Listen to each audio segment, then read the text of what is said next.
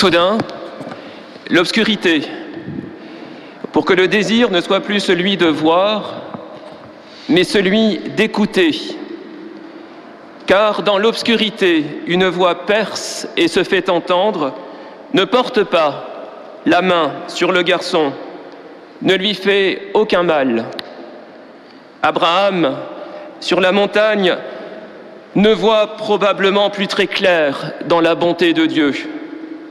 Sa foi le conduit, il monte sur les hauteurs, mais son cœur doit être bien pesant de devoir perdre en un moment ce fils, l'unique, qu'il a espéré pendant tant d'années.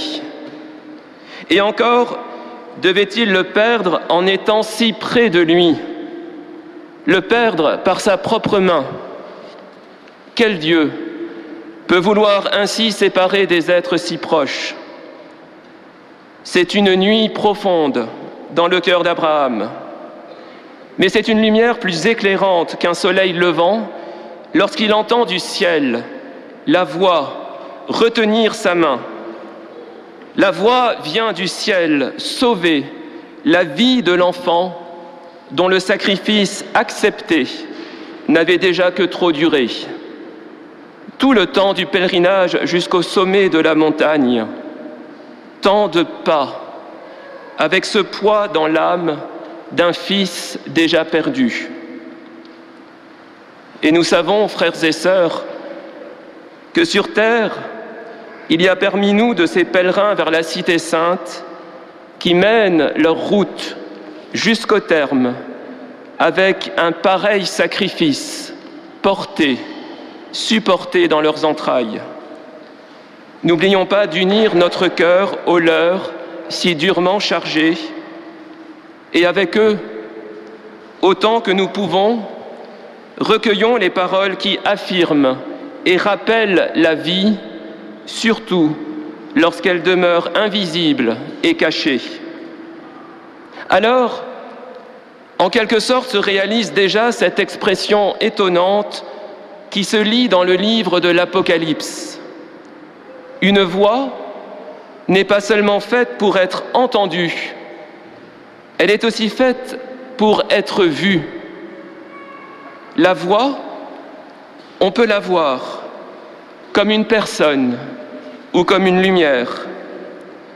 Pour Abraham, cette parole de libération et de vie, n'est-il pas juste de la définir aussi comme une apparition? Dieu lui-même s'y fait voir, comme si cette voix seule avait la force de retenir la main déjà levée.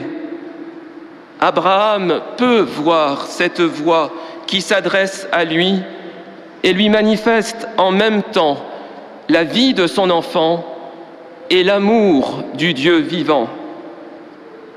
C'est une même voix qui se manifeste aux yeux de Pierre, de Jacques et de Jean. Survient une nuée qui les couvrit de son ombre, et de la nuée, une voix se fait entendre. « Celui-ci est mon fils bien-aimé, écoutez-le ». Comme sur la montagne du Père et du Fils, la voix qui se révèle sur la montagne du Fils entouré de ses disciples, une voix venant d'ailleurs, parle et montre celui qui est là, présent, sous les yeux. Elle parle du petit-fils Isaac, l'unique, et le libère. Elle parle du Fils unique, Jésus, le bien-aimé. La voix nomme le Fils, le couvre de sa tendresse, et l'ayant ainsi révélé, elle le donne ou le rend à ceux qui sont là et qui écoutent la voix comme s'ils ne connaissaient pas ou risquaient de perdre celui qui est là, tout près d'eux. Isaac est rendu à Abraham. Jésus est rendu à ses disciples. Tous deux sont révélés grâce à la voix, mais plus cher, plus lumineux que jamais, aux yeux de ceux qui pourtant les connaissaient déjà bien. « Voici Isaac, ton fils unique. Ne porte pas la main sur lui. Reçois-le comme un nouveau vivant, un survivant du sacrifice accepté, et vis avec lui la vie retrouvée. » Comment dire le bonheur du père qui retrouve un enfant qu'il pensait perdu?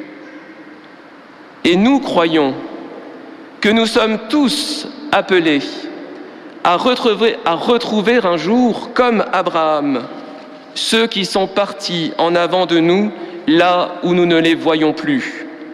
« Voici Jésus, dit la voix, mon Fils unique, mon Fils bien-aimé, vivez avec lui et écoutez ce qu'il vous dit. » Aussitôt, regardant tout autour, les amis ne voient plus que Jésus, seul avec eux.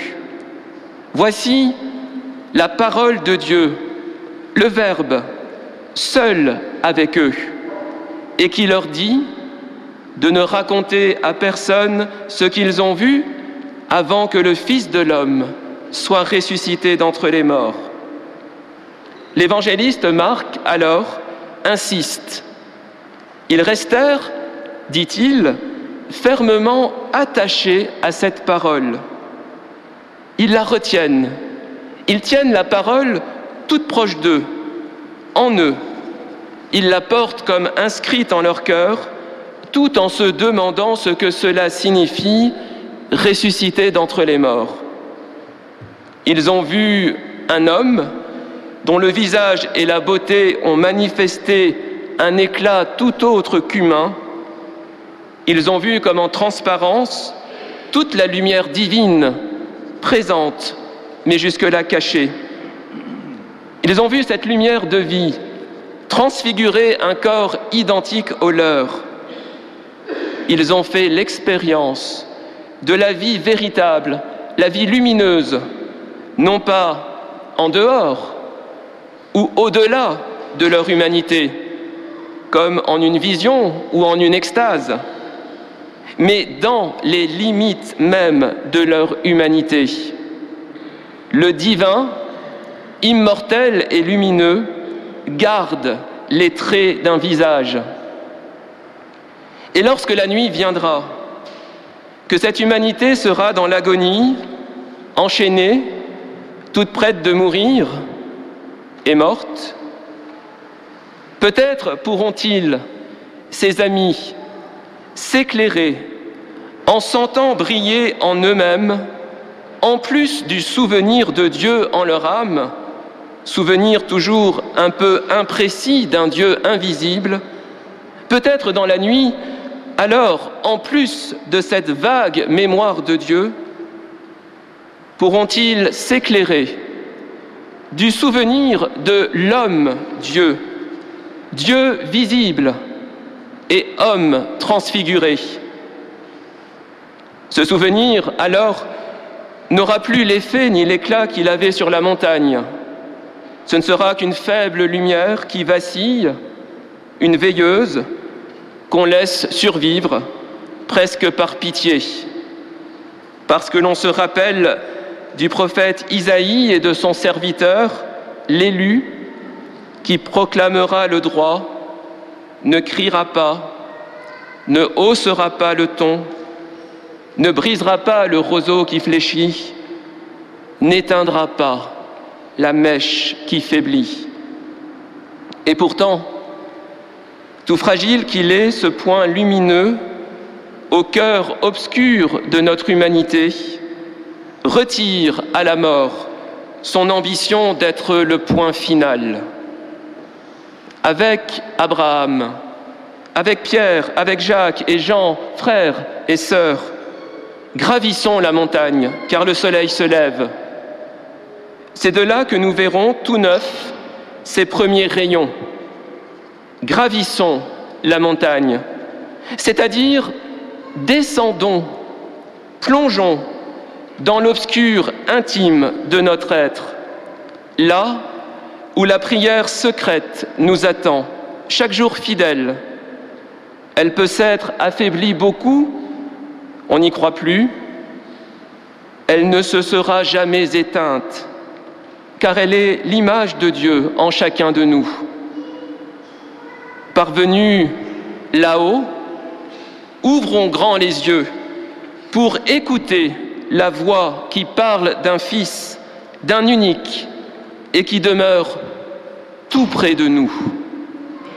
Voici là-haut ou en bas, au profond de ton cœur, Jésus, plus présent à nous-mêmes que nous sommes présents à ce que nous sommes, à ce que nous aimons, à ce que nous vivons.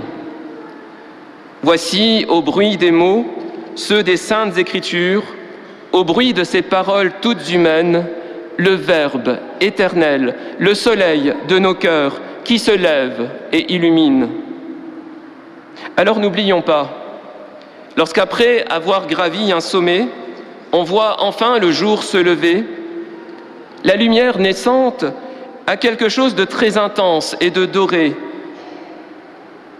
Et finalement, toute la terre prend cette couleur d'aurore. La terre et ceux qui avancent sur cette terre, ils sont alors comme transfigurés, marqués des lumières de l'aube. Ils deviennent beaux, d'une beauté plus qu'humaine, ceux qui laissent la transfiguration éclairer leur profondeur. Là, Jésus les illumine, comme il illumine le fidèle qui se confesse avec humilité, et comme ici, le Seigneur qui nous réunit, nous illumine lors de l'Eucharistie, où le pain, élevé, se révèle et attire les cœurs à lui. Préparons-nous, frères et sœurs, à dire et répondre bientôt, élevons notre cœur. Autrement dit, faisons gravir à notre cœur la montagne des choses extérieures et humaines. Oui, élevons notre cœur, nous le tournons vers le Seigneur, vers l'homme, Jésus, transfiguré, et parce qu'il est vrai Dieu, transfigurant chacune de nos existences, lorsqu'elle se lève, comme le Fils prodigue, et se tourne avec amour vers lui.